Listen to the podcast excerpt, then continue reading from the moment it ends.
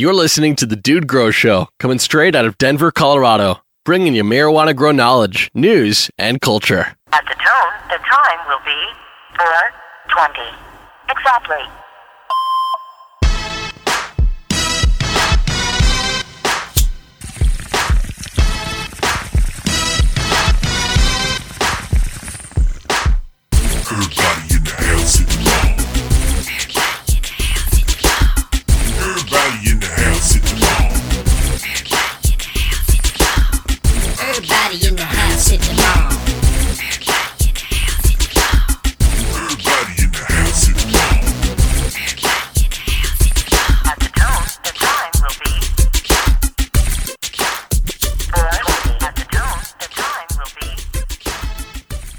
Hey, hey, Dude Grow Show coming at you with some grow talk. How's it growing, everybody? What's going on, Scotty? You hanging out? Scotty? Hello? Anybody? Oh, man, Scotty called in sick, guys. This is to be the dude covering it today, but actually, it's to be a lot of things. we got a great show today, guys. Mr. Reels is out. He's out on the couch with a tummy ache or something like that. So, uh, what we got coming at you today is actually, I was uh, talking just before the show with the Hortilux rep, so I got a little news from uh, one of y'all, one of the DGC, one of our listeners was going to a shop in Cali, ran into the Hortilux rep and was telling him he dug our show and that uh, he was actually running those Hortilux Power Veg T5s that are out. Uh, if you guys haven't heard of those, in a nutshell, new T5 is the only T5 bulbs to have, I believe, have a one-year warranty, but they also have UV in them. So that this person uh, reported that this grower, I should say, this listener of the show reported to the rep that the, a few things which I liked good feedback, overall healthier. He said he could see it in the color, the color of the plants, as well as, you know, when you're running T5s, you don't have to have your lamps right on top of the canopy, but really close. You know, at times I'll have my T5 lights literally within two inches, sometimes an inch and a half if I'm pushing it uh, of the canopy. And he this this grower is reporting that you can have them lifted up, uh, not as you know, not super high. They're still T5 bulbs, but and not get the same stretch. Who's having to reduce and stretch with the uh, Power Veg T5 from Hortilux. So that's some that's some grower feedback on the Power Veg lighting. So dude's running some in his eight bulb. Go hook it up if your store doesn't have them. Tell me you want some. They're available from all the distributors. So that's my my grow equipment update as Hortilux being one of the one of the believers in the Dude Grow Show. So let's without further ado, let's get into here, guys. Uh, today for the show, me, Scotty. Jake from Growmore and his buddy Dr. Tom. We're all hanging out on a four way call. Uh, got tons of grow information. Doc, Dr. Tom is very accredited uh, entomologist as well as many other fields. And yeah, man, I think you guys will really enjoy how this. Uh, this talking, this grow talking went. And before I keep rambling on without my co-host, uh, sit back, relax, smoke a J, and uh, and enjoy. Uh, hopefully, Scotty will be back here by Wednesday for what's growing on. Thanks, guys. Here you go. That what? Shit looks good. Shit's danker than a motherfucker. That shit look good? I mean, how's it smell? How's it taste? Is it grown right? It's grown straight up with recharge, homie. Shit. Look, listen, grower. Tell your crew I'm looking for one of them badass purple buds. No doubt. The recharge buds. But if it ain't all that, you know if it ain't up to what the dude in Scotty Real is growing, Oh, yeah. already know what to do. If you got little buds, tell your boy, recharge it up. If you got root rot, tell them boys, recharge it up. If you got yellow leaves, then tell your boy, recharge it up. If you wanna grow them big fat buds, then all you do, recharge it up.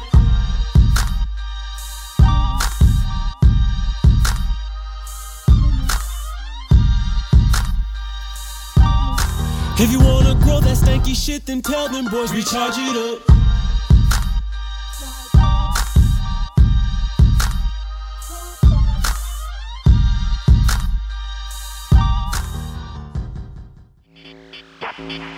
Spin it.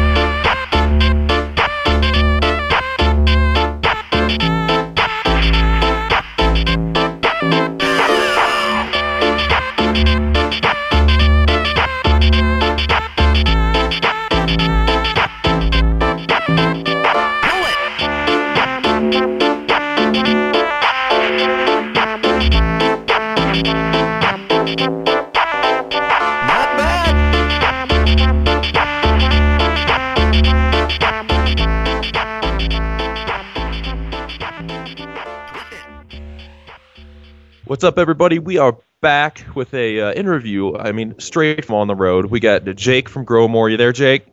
I'm here. How are you? Good, good, man. Who who who you hanging with today? I mean, I've heard some uh, some some good. I want to call them rumors, but Scotty says we're about ready for a wealth of knowledge. Yeah, man, you want to talk about dropping Yeah, science? if- Yeah, if you thought dropping science, we're going to take it to the next level, to the cube level, dropping science times three. And uh, yeah, so I've got with me driving up to Northern California right now. We're doing some work. Is uh, Dr. Tom Quick? He's a mentor of mine and also the global sales manager of Growmore. He's a PhD in entomology, which is a bug doctor for all you guys out there. Got his uh, doctorate at University of Wisconsin and is one of the uh, vice chairman of the Organic Fertilizer Association in California. So besides the IPM background, he's got the organic background. You know, true to form, burned every crop in the world. He'd say he's our international global sales manager, and it's a, it's a real pleasure to be able to bring him to the show and, and, and talk about uh, the plants you guys are growing and, and helping out. Dr. Tom? Yeah, well, thanks, Jake. Uh, I got to qualify that burn every plant in the world. I was the guy that developed Safer Soap back in the ag days, back in the 80s. And uh, one of the things that we talk a lot about now, and we've got mites on crops and stuff about some of these selective materials we use, they have that, that trade-off that, you know, the, what we're doing there is we're killing a mite by dissolving the wax layer on the outside of it, same with an aphid or a root aphid. But that same plant we're trying to grow has that wax layer, so I always make a joke when I'm talking at, let's say, a Max Yield show about, man, I burn every crop in the world. And we don't want any of those phone conversations. We don't want to burn anything anymore, but we got to, one reason we try to integrate all this stuff in your whole production scheme is that we've got to balance all these inputs. So, uh, anyway, I'm, I'm happy to talk about IPM. It's been in my heart for a long time. I came out of UC Riverside in the 1970s and uh, we uh, set out at that time in the world to really uh, try to alleviate a lot of the real hard pesticides in the world. And we're lucky now we got a lot of safe and selective materials, and that's what it's all about. Getting that crop out as perfect as we can without doing a lot of poison or harm to the world. Yeah, amazing, man. I, I love it. You know, I mean, it's it's that, that's some impressive stuff, man. Well, I Hell got, yeah. I got to say, safer safer soap saved my butt a couple times, man. So you you ain't gonna hear no complaining from me. Yeah, no, they're they're good products. There's uh, some real interesting ones in the market now, and actually some ones that are a little bit better because you're not dealing with some of that, some of the drawbacks of those materials. But there's a lot of cool stuff that we can talk about, and uh, like I said again, you know, hit me with some questions. We can taper it in on medicine or whatever we want to work on in terms of indoor crops, outdoor crops. I'm happy to blab. Yeah, I want to say it is a pleasure that we can get guys of your caliber now coming in to uh, give us specific advice on cannabis. Used to be something where we'd have to, you know, try to find some some advice we got for tomatoes and see if it worked. Uh, so yeah, it's, a real pleasure, and it, I think it's going to be a real upgrade to the community as far as we've got a lot of people that spray Floramite because they don't want to, you know, because they. Uh, you know they're in week six of flowering, you know, or they want to spray Avid as as as an IPM. those aren't IPMs.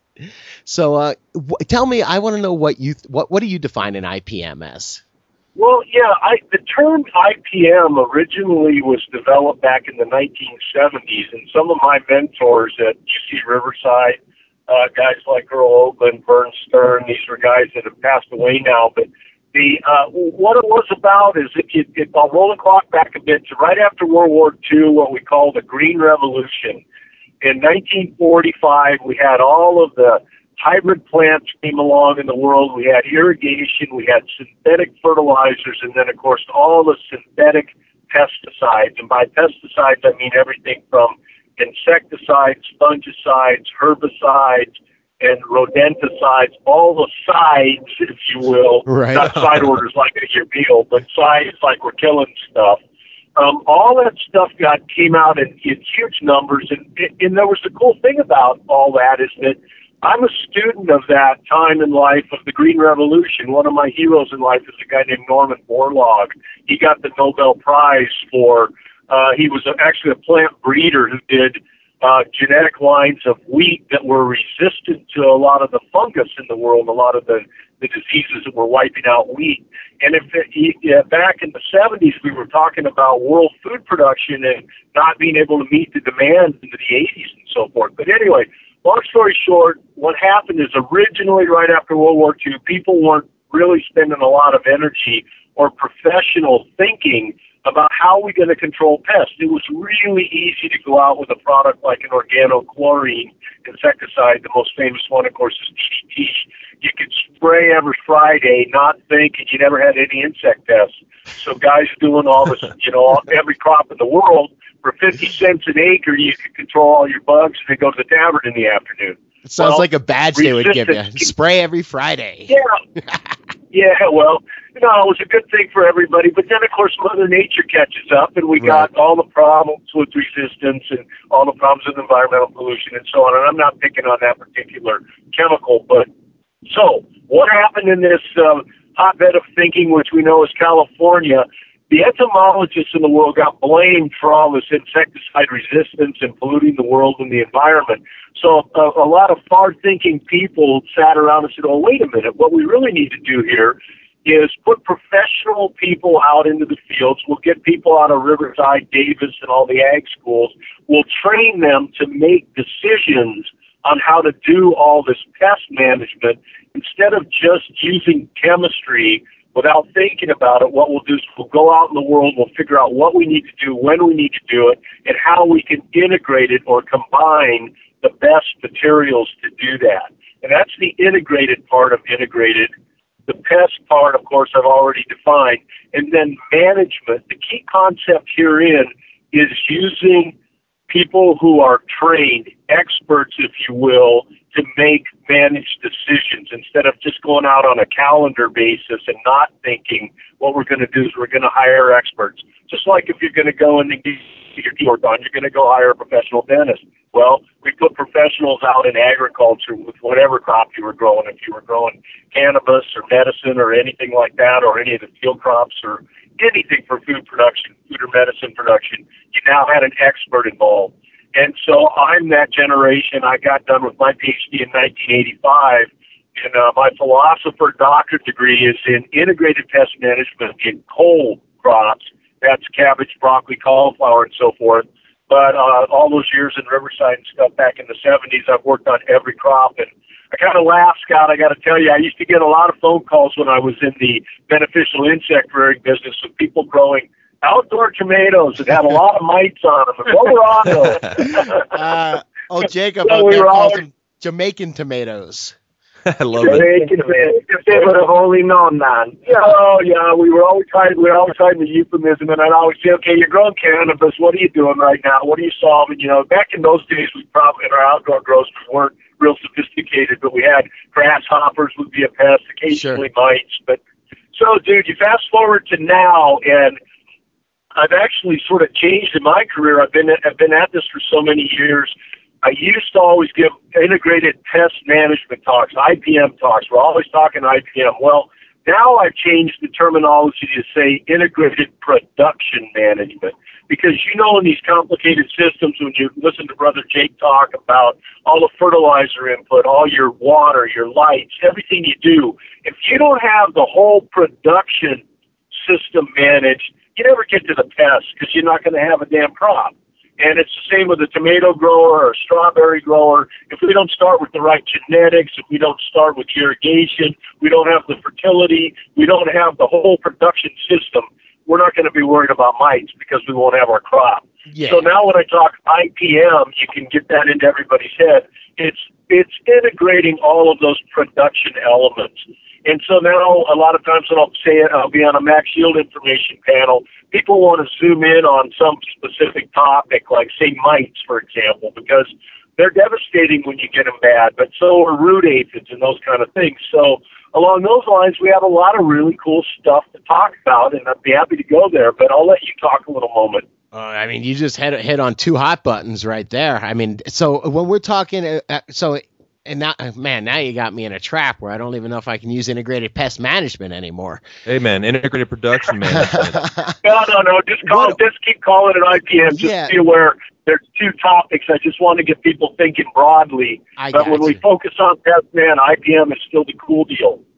I, I dig it. I dig it. Okay, so what are our tools? What's in our IPM toolbox here, man? We've got some oils, we've got some beneficials, we've got some fungi. What what do we got to work Well, with here? And I, I also want to say too, Dr. Tom, that focus some on. I don't think we have enough emphasis in our our indoor, even our hobby rooms here in the cannabis realm. I just myself, for the first time in many years, used uh, Galendromus occidentalis, if I said that right, for some hemp russet mites. But I used to use predator mites back in the day too. But yeah, on top of the the botanical oil extractions we're seeing, but then yeah, also really want to learn about how people can use beneficials more and why they should. Yeah, cool point. I was going to go right there, but uh, Scott, to your question initially, you know, we always use the sort of uh, visual image of a toolbox, and when I started back in the in the 70s and in the early 80s, we didn't have a lot of safe and selective pesticides in our box because that was the years of the old uh, organochlorines, and we were still dealing with organophosphates from World War II. All that chemistry was still around. Right. And you had the earliest stuff we had is we had in the 1970s. We came along with Bacillus thuringiensis or BT products for caterpillars. We had soaps and oils and some of the things like sulfur and some of the uh, you know the mine mineral thing. That was about it. It, you really didn't have a lot of tools. Um, just fast forwarding to now, now you have dozens and dozens of compounds. You have a lot of uh, safe and selective materials that allow you to control pests. And I feed right away into the idea of using a pesticide because one of the main reasons is they're very, very flexible, very cost effective, and they give you immediate results. But my background and my real true passion in life is biological control of insects. I love what nature can do with predaceous mites. If you stand out in a balanced ecosystem in nature and you actually observe, stand there having your favorite beverage or whatever you're enjoying that afternoon, you can observe around you a whole food and insect and life web that has predators and parasites and everything working in balance. Unfortunately, when we bring a crop into a monoculture and grow it intensively indoors or even as a monoculture outdoors, we create a food source that's artificial and stressed, and that's why we get pests that blow up.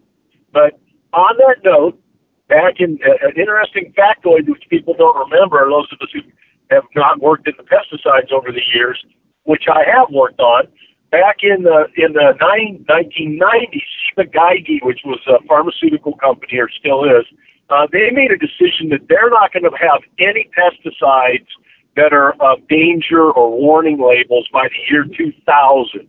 Now I realize that's in ancient history now, 15 years back. Okay. But what it did for tho- those of us in IPM is they they lived up to that. Now Syngenta owns those product lines.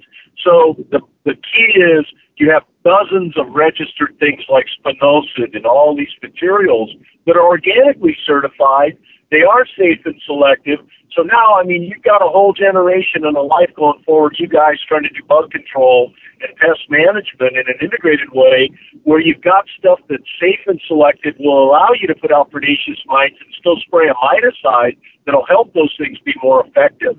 But so, Scotty, I jumped all the way away from that toolbox. Let me go back to it. No, the love it. basic Love things it. that are in there. We start out with good genetics. You want, if you've got resistance in a plant, say to a pathogen like root rot, or you've got it resistant to, say, a rust fungus, or you've got something that has insect resistance in it, genetics is your first foundation. You know, if you look at that guy, my hero Norman Borlaug, the Nobel laureate, he gave us wheat that to this day doesn't have to be sprayed with fungicide because it's genetically resistant. Okay, so we start with good genetics. That's number one. Then you got the environment. If you're growing things in a healthy way, balanced nutrition, the right water, air, light, temperature, you're not stressed. It's the same in our human bodies. If you're all cool and healthy, you're not going to have the pest pressure. You're not going to be susceptible to these big swings and, and so forth happening. And a lot of that, you know, you see things like root aphid and stuff. A lot of that's because we're working in a stress situation there. But anyhow, okay, so you've got genetics, you've got the environment. Those are some base things we work with. Then we look at some of the really cool things like the true biological control agent. And the best example in the world are the predaceous mites.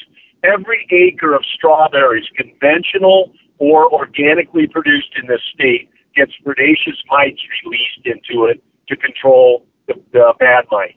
And uh, so indoors, one of the things I always tell people, get a hold of some predator mites. You turn these little guys around, they get in there, they'll chomp away on the bad guy mites. And most of our predator mites you buy from an insectary or a mite rearing facility, those guys are pretty tolerant of the pesticides, so you can incorporate those two things together. Oh wow. And there again, you know, you said you've used you've used Impede or Safer Soap, uh, one of those one of those products. Those won't kill the predator mites. So Sure. there you've got kind of a neat one-two punch that allows you to use true biological control along with some sort of safe and selective pesticide, and you get that double whammy. I tell you, Tom, so if I, if I could ask you one, one quick question. What about how, how do those predator mites uh, handle imidacloprid? Because a lot of people in the industry will treat, will do a root drench of imidacloprid, which I, I know is a systemic. Any any ideas on those? Yeah, imidacloprid, I, I know it from the field ag side of the equation. The imidacloprid tends to not be really hard on them. And as I said, they don't actually, you know, interestingly enough, the mites themselves, a lot of the insectaries, we've been into predator mites now since the 1970s or before.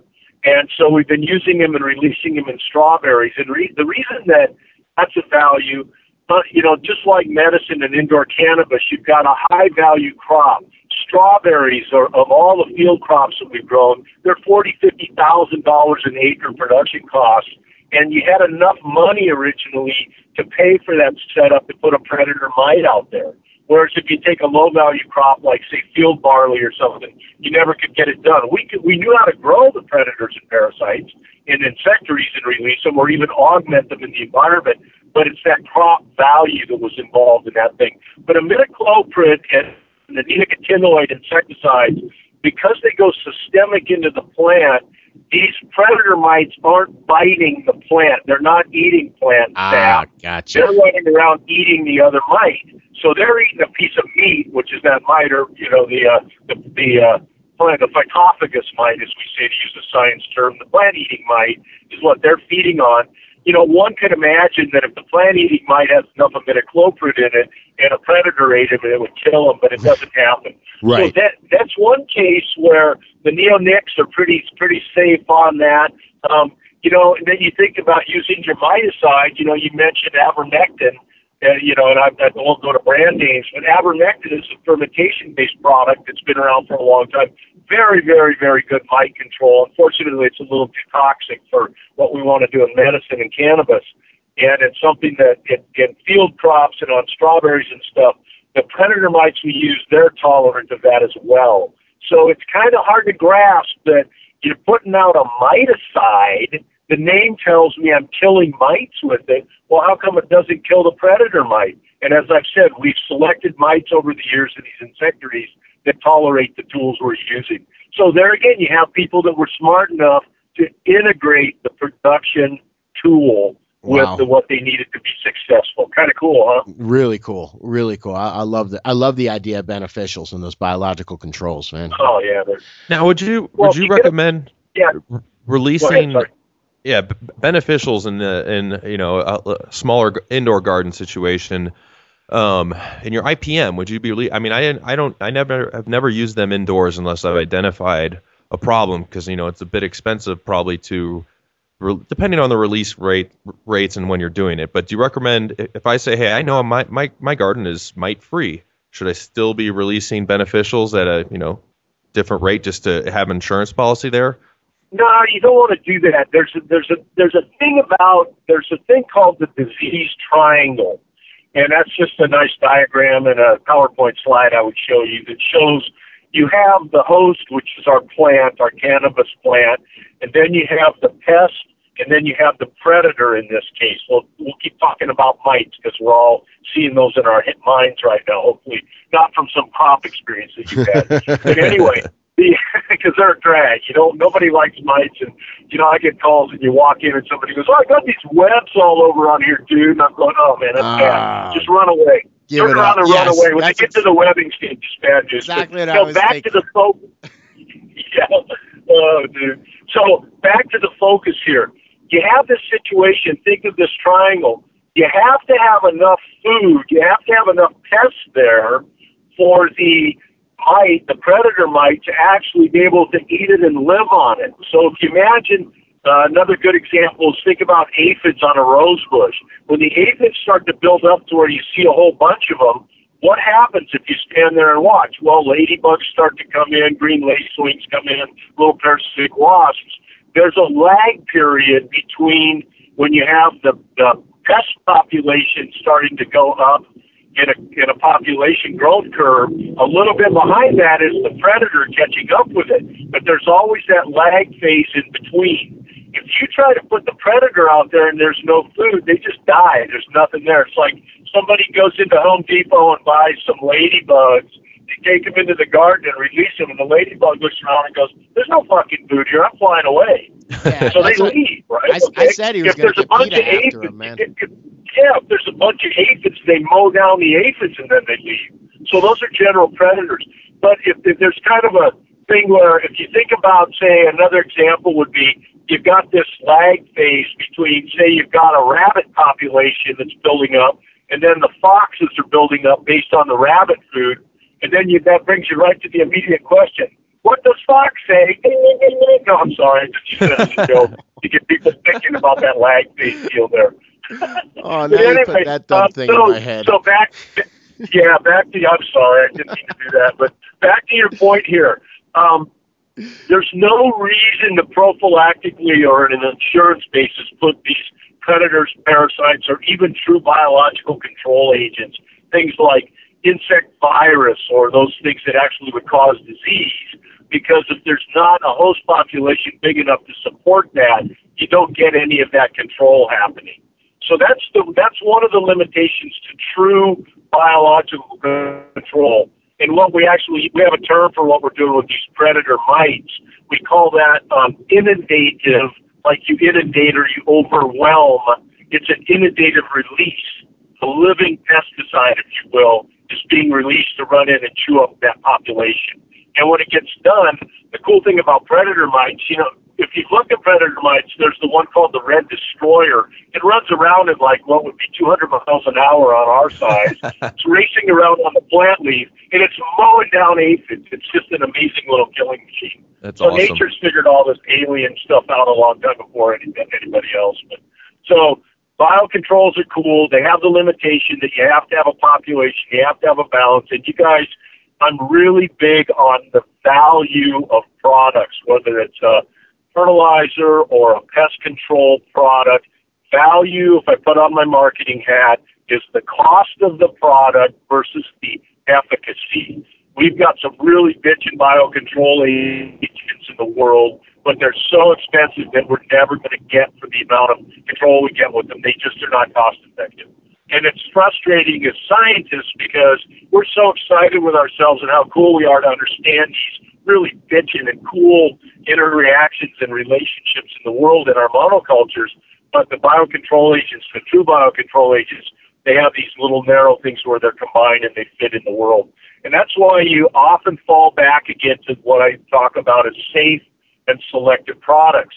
If you're trying to get a predator to go down into your your media where you've got a root aphid and chew off that root aphid, it's going to be very difficult to achieve that. Whereas if you can flush that soil with something like a, say, a safer soap type product, that's not a great example in this case, but some product like that that's Right. a little bit more easy to use, you'll be doing that. So that's where we got practicality is another big part of this equation.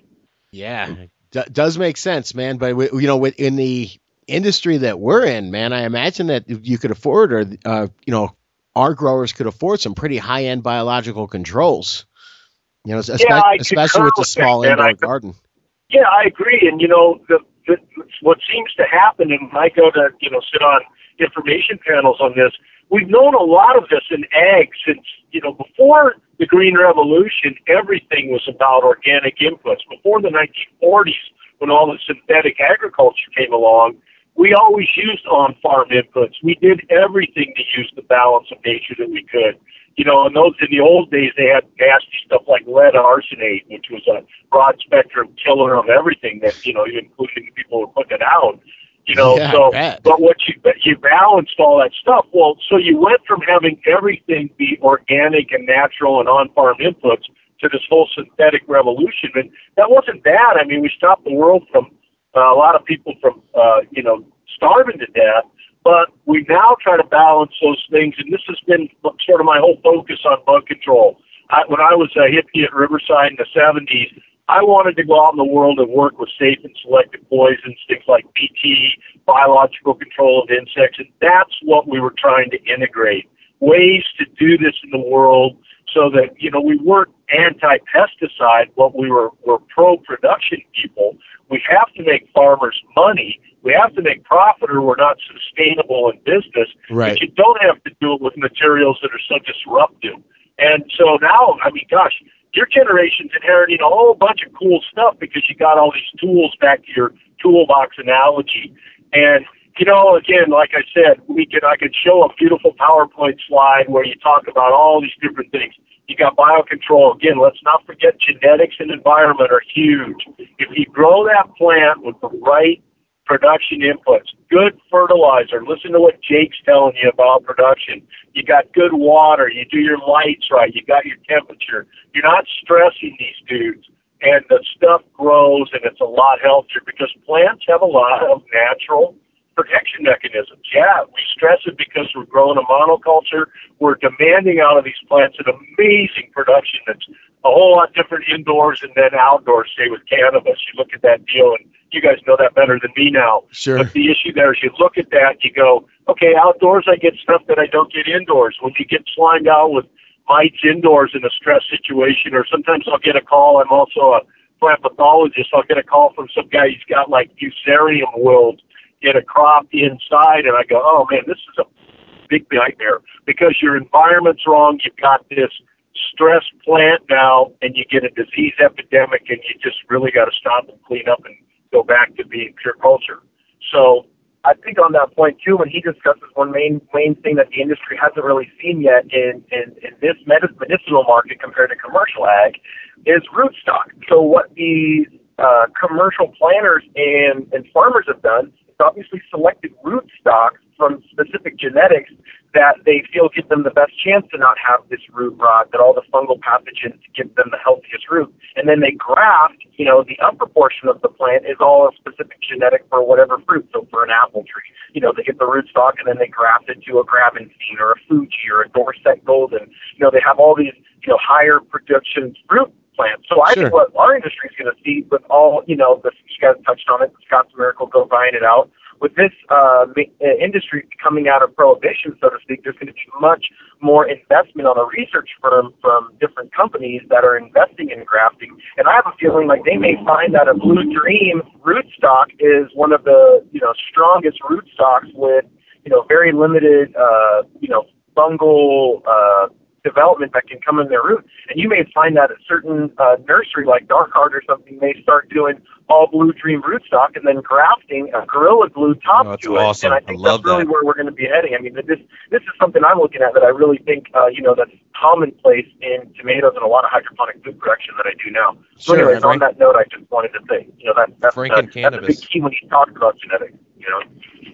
Yeah, cool comments, Jacob, on that one. And you know, again, it's like I said from the field. Go back to actually field-grown tomatoes. If you go into and buy some uh, some some actual real tomato seeds, and you look on the little seed packet down at the bottom, most people don't realize there's a little series of letters on there like V, F, N, T. What that means is verticillium, fusarium, nematode, and tobacco mosaic resistance that's in that seed. And so right after World War II, we had all these hybrid plants that the plant breeders, there was a whole generations of guys and gals that worked on that whole deal.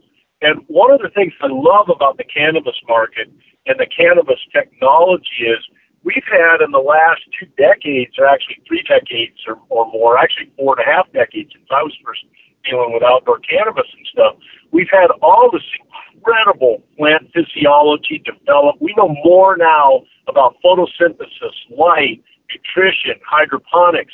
it's I'm, I'm always like a kid in a candy shop as a scientist at one of the Max Yield shows because there's so much technology that's been developed in this market, and then when you look at the indoor production of real a lot of food stuff, your lettuce and you know your indoor tomatoes and your other stuff, these are things that'll be direct spin-offs, sort of like we got all the uh, cool cool metals in cars now that came out of the space race.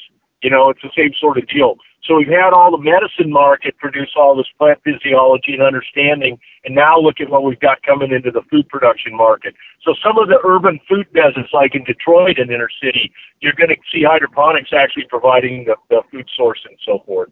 So anyway, cool stuff.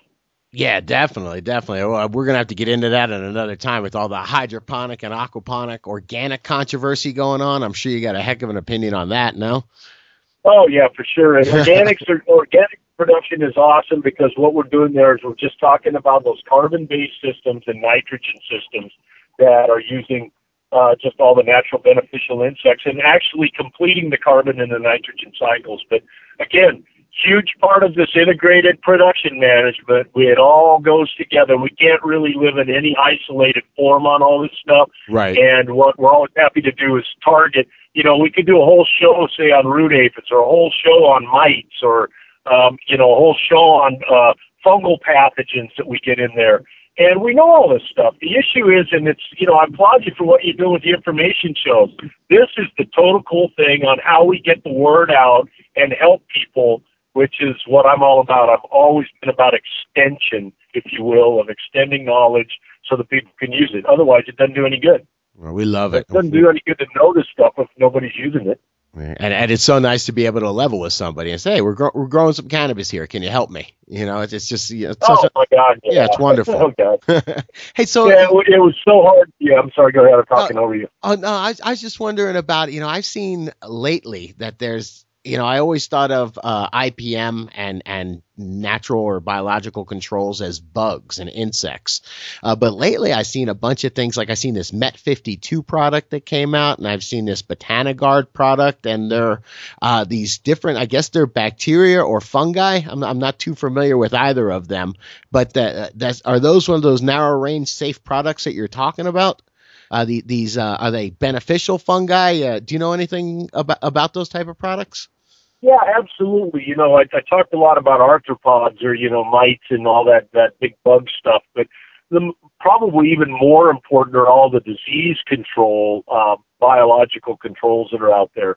It, and so what you're looking at there again is you've got some uh, you've got some of the nat you've got the good fungi and the good bacteria that actually colonize the plant and keep the bad guys out. That's a simple way to think of it. Sure. And if you think about what's going on in the soil, whether you're in a soil media that starts out sterile and then it gets life into it as we bring in plant material and we bring in organic fertilizers that contain these beneficial insects or your or excuse me, I misspoke, beneficial organisms. These biological control agents for fungal pathogens and disease control there's a number of, of biofungicide products in the market in ag. There's Serenade, which is a diff- there's some different bacilli. We know enormous amounts of beneficial uh, biocontrol agents. And what's again what's happened over the last many years, you've seen the development of small biotech companies that have come along, startups in these things that uh, we go, we put these into the crop, and what they do is they just basically outcompete the bad guys and keep your crop healthy. And the easiest ones to think about are like putting beneficial bacteria, things like mycorrhizae, beneficial fungi that are colonizing the roots, and they're keeping the bad guy water molds. Water molds are Phytophthora, Rhizoctonia, Pythium. Think of those as the little nibblers coming along to chew away your roots. The good guys go and they eat at the table first, and they won't let the bad guys get onto the root. So that's the you know, kind of the mental picture we're trying to do here. And what's happened is it's taken many, many years. We've known about these biocontrol agents, but they're expensive to produce. They typically don't have shelf life where you can't treat them like a you know jug of safer soap and haul it around in a hundred degree pickup truck Right. because these are living organisms. So you gotta you gotta use these things right. You gotta follow the instructions. But the totally awesome thing is you have tons of those products now, not tons, but many of them, and the manufacturers are high quality and they've got good use instructions so you can get that high value biological control. And if you stop and think about it, instead of having to drench something with a fungicide, which kills trying to kill everything in there, if you put these beneficial guys in there, they colonize it. You have a living pesticide. Yeah, yeah. So I mean, you balance Awesome the way to look at it. Living pesticide. But you touched on something. Yeah. When you when you take an uh, pesticide, you know uh, that just indiscriminately kills everything. As a matter of fact, my entomologist friend had told me that people were that were treating with imidacloprid, uh, they all their all their uh, crops were getting attacked by some kind of mite. Maybe it was a spider mite or something like that. But it was something like by pull, by pulling away all the biological controls and taking everything away, uh, they were leaving the crop wide open for attack. Yeah, again, it gets back to that concept of you know back to that post World War II thing. We if you rely on any one set of uh, any one tool too heavily, and you try to go in and control everything with say a broad spectrum poison, you what will happen is Mother Nature figures it out, and something will be selected that'll go against it and overwhelm it. And so that was the whole thing we learned with DDT resistance in that whole time frame. Now we try to manage all of these, even the even the broad spectrum poisons that we work with. We know as manufacturers of those materials, we use them in rotation with other things. So we're never selecting all the time uh, for that thing that's going to overcome our tool. So there's the other thing that we've learned in the last 40 years about integrating tools for pest management. But another thing that another real, uh, just an interesting curveball in nature. All these these uh, really nasty pathogens, as we call them, the water molds like Phytophthora, Rhizopithium, all these soil, these root rotting organisms. When you go in and you sterilize a soil, like use methyl bromide and sterilize everything that's in there, the ones that come back and colonize the hell out of that and immediately take over are the bad guys. That's one reason they're the bad guys. They're super aggressive growing. They are super good at getting in and chomping away on the plant. So when you come in and you sterilize the soil, the ones that come back they are the the bad phytophthora, the the Pythium, all that stuff. So you get on that what we call the treadmill. You've got to keep using the poison. It's sort of like antibiotics in your body. If you're trying to kill the bad bacteria, instead of eating a holistic diet or trying to do stuff with holistic medicine where you're balancing everything positive in the organism to make it healthy, that's the integrated approach. It's that holistic approach. And again, that's what we try to juggle in this. And there's a lot of analogies with human health, plants, and all these issues, but it's always fascinating. Again, I started out trying to save the world from broad spectrum poisons with biocontrol and integrating the tools that we had, simple stuff like sulfur, oils, soaps, and those are all still really viable tools. But man, it is so important to take the other things out of the toolbox, all the genetics, the environment, all those things come together. So I'm beating that horse enough now because, or that's a bad analogy. I'm beating those mites enough now about integrated production management because we want to beat those mites. And then, you know, hey, I don't got anything against mites. If you look under the microscope, they're really cool little alien dudes running around and they're chomping away like mad. And they have a right to be on there as well. It's just we choose to want to have the crop instead of the mites. Yeah, when they start when they start paying half my power bill, then then then they, then they can have a representation, man. But I don't like them till then. Yeah. man. They're sucking out my crop, man. Yeah, I don't give yeah, them any nobody, right to no be there. farmer.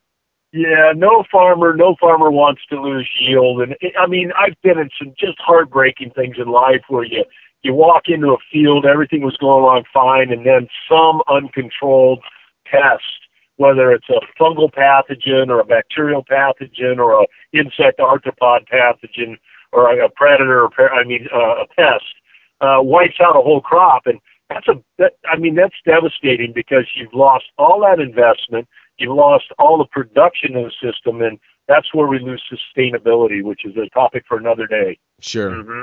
sure. Yeah, Yeah, if nothing else, I like the visualizations, man. You got to think about when you're using something, you're not just killing the bad guys, you're killing, you know, like you said, almost everything. And then the first ones to come back are the, the, the you know, the bad stuff you didn't want in the first place, and you get in a vicious cycle of repeating applications. Hey. Yeah, that's that whole. That's one reason pests or pest species often have that in common. You know, it's that whole deal where they're, they're one thing that makes them of a pest status is they have that ability to outcompete a lot of times the good guys and uh, gals. You know, the good ones. And so we've got that whole thing to be cognizant of and think about.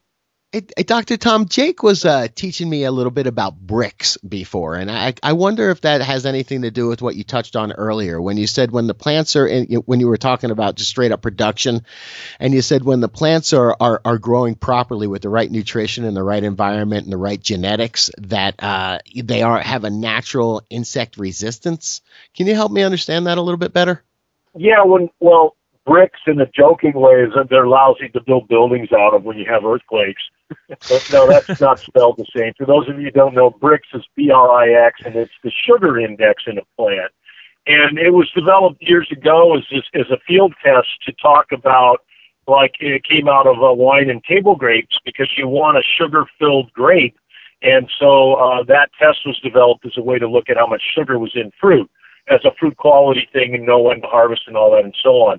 But what Jake's referring to there is if you look at plant physiology and you look at all of the complex uh, interactions that are in that plant growing, maturing, and producing all of these millions of compounds that make up what is in a harvestable part of a plant, whether that's a, a cherry on a cherry tree with that sugar that's in there, or a table grape, or some cannabis medicine that has all the cannabinoids and stuff in it. Um, all of those things come through metabolic pathways. And what we try to do in an integrated production way is we try to have, we try to optimize everything in terms of fertilizer, the nutritional inputs, the water, the light, the CO2, everything that would make that thing grow to its genetic potential, we try to optimize it. A big part of these plants is they produce plant defense compounds along with everything else. And in fact, I don't know, maybe some of the cannabinoids are plant defense compounds and originally evolved in some of those uh, reasons. Uh, we know many, many, many examples in, in agricultural crops where the plant is resistant to stuff if it's growing healthily. Okay, so you've got all this balanced plant growing out here. It has some natural compounds and all this complexity of chemistry that is the plant growing. Brix is just sugar. It's just a, an index of measuring how much sugar. Sugar is related to the maturity of it, and sugars are the energy moving around, and there's all different kinds of sugar. But we, so Brix is an indication of how things are moving healthy towards uh, harvest kind of way, towards some maturity in the plant. Typically, when the plant's mature, it's producing the sugars to store the carbohydrate in its effort to reproduce and give some food to seeds. But anyway, if you look at that whole thing, and you take a plant and you really stress it, like jam it full of a whole bunch of nitrate nitrogen, which immediately overloads those systems and it pushes certain chemical pathways um, in certain directions. We can show you in field crops if you overload lettuce with nitrate nitrogen, you will attract aphids like nobody's business. We know overnight you'll get a whole lot more disease the good analogy in human nutrition is if you just had a Hostess Twinkie diet and you ate only refined sugar and Hostess Twinkies, think how you'd look in six months. You know, you'd be like that mm. guy on the McDonald's Twinkies. you know, yeah, you would be you would be so jammed full, and I didn't just mean the sugar thing there. If you overdo any of the NPK nutrition and you you just don't have a balanced system, that's where you come back to this idea. And you know, when Jake would be referring to Brix in this thing, it, there again, it's an indicated indication uh, as an indices of how plant physiology is in balance. And we know with fertilizer, especially, and the one that was really, you know, again, we're going only back to 1945 when we really started doing all this stuff. We learned early on you don't want to overload nitrogen, phosphorus, potassium, the big three you can, you know, potassium is what drives sugar and Brix and things. We have dozens of formulas in Growmore. You know, we have 735 fertilizer products, and we have all sorts of balances that we've learned over the years. I mean, it's just amazing what we know on plant nutrition. And again, back to the cannabis market, we've learned so much plant physiology in 35 years on this hydro indoor stuff that we've just created. I mean, we've broken just amazing frontiers in terms of understanding all that relation. So there again, you're in a cool industry that knows so much about growing and producing those compounds that you want in a plant. So that's a really long-winded answer to a simple question on Brix. Easy one is don't have a brick house if you live in earthquake land. Deal. I'll take it. I'll take it. No, this is- is awesome, great, Doctor man. Tom. Yeah, this is great information. Oh, cool. I'm, I'm loving it, man. Yeah, man. You guys want Yeah, to? Uh, go ahead. No, go ahead. I was just going to say I'm happy to talk a lot. I know you work with Jake a lot. Um, there's other areas I, I tag along with Jake, and I've been really enjoying the uh, a lot of the uh, Max Yield shows. I sit in on the the grower information panel on the first morning. A lot of times I talk about distribution and marketing and some of that that stuff too, because I wear those hats in life. But to me, it all really boils down to my true pathogen, uh, pathogen, my true passion in life. My true pathogen is like trying to make money. No, ah, anyway, that's awesome. no, dude. The, the thing really is, is that I really like to share what I know and help people to be successful in whatever endeavor they're doing growing plants. And the bug control side of it is really an awesome bitch and part of life. And the biological control thing, I tell people in the in a lot of the farming talks I give around pest control advisors who work out in ag, if you've never stood at a rose bush with your favorite beverage or substance in the afternoon and watched a parasitic wasp lay an egg in an aphid, then you're really missing a big part of the world. So go out, stand by a rose bush, look at some aphids getting parasitized or eaten by a ladybug larva, and you'll realize it'll just point out there again in nature how incredible the balance is and what diversity there is on Earth. And, uh, you know, we come along as humans and we want everything to go our way with nature. And it doesn't always work that way. That's why we define things as pests. But it's cool, man.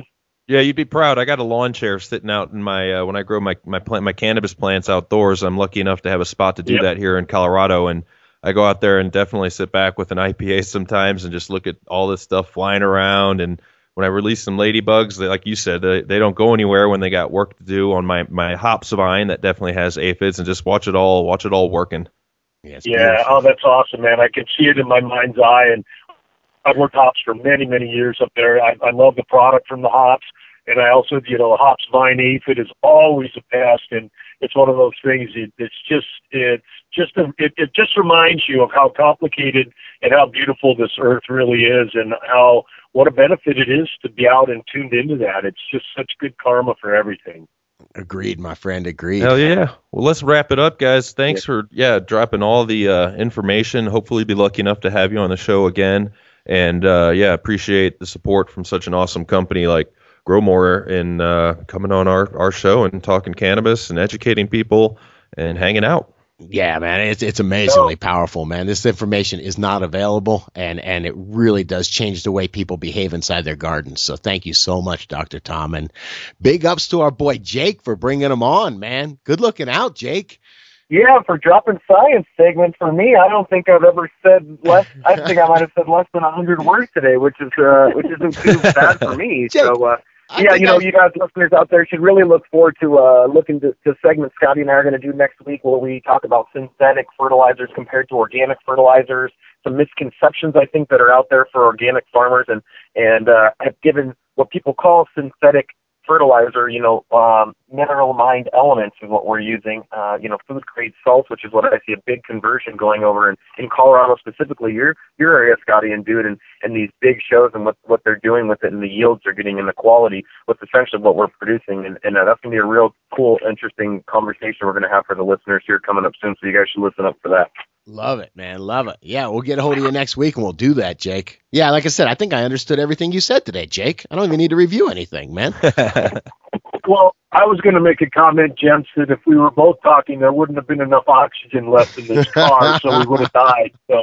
That's So, awesome. Anyway, I'm sorry. I get. I, I like to talk a lot. I'm just blessed to be on here with you guys, and thank you so much. And uh, I would be happy at any time. I'd be honored to bring up any other topics related to integrated production management or the marketing or what any of the plant physiology and stuff that I know. And uh, I'm glad Jake's doing this on a regular basis because man, he's totally tuned into the production side and the and the nutritional side with everything else. So you're and you guys do a great service in the world. Uh, again, the, the the dissemination of information as our universities have dried up over the years in terms of extension and stuff has to fall into the hands of you folks, and it's critical to get the word out. Otherwise, people don't have any way to access the knowledge that humans have developed, and teaching is the most noble profession in that way. We've got to share because we've got to further the human race with this whole deal. Definitely, guys. We'll have a good day. I hope you get some rain out there soon, Jake. Um, I know I got family out there, so every once in a while I'm thinking about, man, I just want to get some rain to Cali, right? push it out, push it out our way, push it out our way. The slopes have been dry, but I guess unlike Breckenridge and where you guys are at, not an issue as a, a snowboarder myself. It's been a, a very sad season. But beyond the personal hobbies, the crops, you know, uh, as humans need food, we we all need it, and, and I think people are getting. Uh, it's also exacerbated the need for hydroponic food production, something we can talk about in the future later, to where recycling water and increasing the area of crops in a smaller area uh, is what's happening. So, yeah, guys, have a great uh, a great weekend, and uh, to everybody out there, thanks for listening uh, listening in our dropping science segments. You know, you guys give me the drive and all the comments. I get emails that grow more from everybody out there listening. Keep it up. You know, that gives me the the drive and the you know company's ability to keep me going with them. Love Great. it, man. Love it. All Thanks, right, we'll guys. Talk, we'll talk to you next week, guys. Thank you. All right, all the best, man. All right.